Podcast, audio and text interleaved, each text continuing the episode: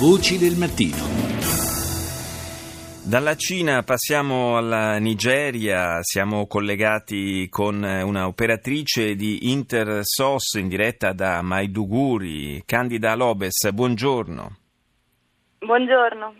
Grazie di essere con noi a quest'ora della mattina. Eh, parliamo della situazione eh, nello stato nigeriano di Borno, una delle zone più minacciate dalla presenza dei, dell'organizzazione terroristica di Boko Haram. Eh, voi siete eh, proprio in una zona particolarmente calda da questo punto di vista. Qual è la situazione che avete trovato? Esatto, il Borno che è praticamente nel nord-est eh, della Nigeria è poi stato definito anche l'epicentro della, della crisi umanitaria. Eh, la situazione è abbastanza complicata, nel senso che al momento um, del, del milione e ottocentomila persone sfollate in tutta la Nigeria, un milione e tre si concentra in questo stato. Dall'inizio del, del 2016 è stata lanciata un'operazione militare da parte della, del, della Nigerian Army, quindi dell'esercito nigeriano, per cacciare di fatto ehm, i miliziani di Boko Haram da, da quest'area.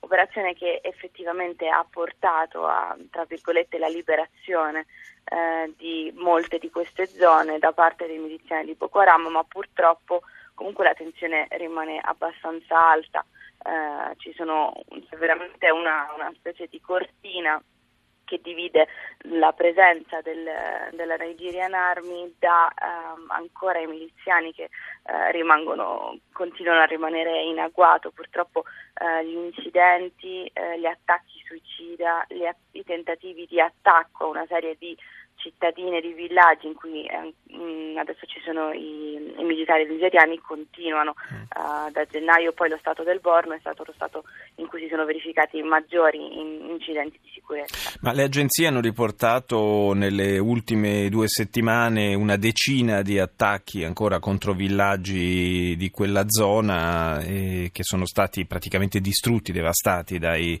terroristi. Fra le altre cose eh, Boko Haram non si limita a, a, distruggere le case, a bruciare i villaggi, ma eh, depreda anche la, la, popolazione in uno Stato che già eh, vive, quello di Borno, una situazione di emergenza anche dal punto di vista alimentare.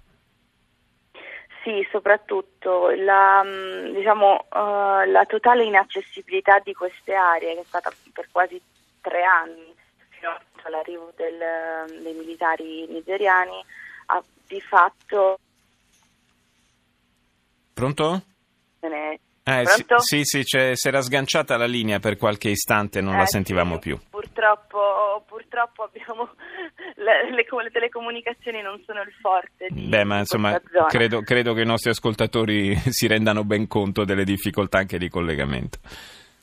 Esatto, no, come le dicevo appunto la, la, situazione alimentare è abbastanza drammatica perché non c'è stato accesso ad alcun tipo di servizio, tantomeno ai servizi sanitari per quasi tre anni, quindi di fatto eh, abbiamo un, un, tasso di malnutrizione che va dai, dal 30 al 40% dei, mm. dei bambini, al, non solo al di sotto dei 5 anni ma anche bambini più grandi.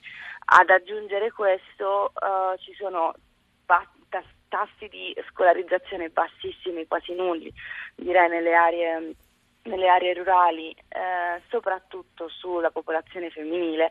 Quindi ieri eh, mi sono ritrovata a vedere delle ragazzine che potevano avere non più di 13 anni con uno o anche due figli. Quindi possiamo immaginare questo quanto possa influire poi sulla salute mh, sia dei bambini ma anche sulla, sulla, salute materna.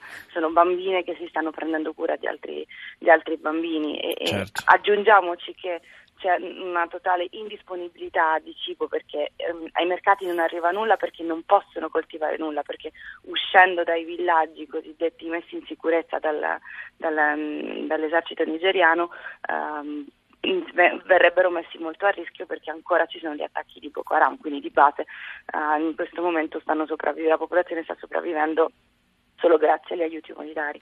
Fra l'altro ci sono eh, moltissime persone sfollate, è un'area in cui ci sono grandi movimenti di popolazione proprio eh, causati anche dalle, dalla minaccia di, eh, di, questo gruppo terroristico e, e, anche questo non agevola certamente il, anche la, la, l'affluire degli aiuti.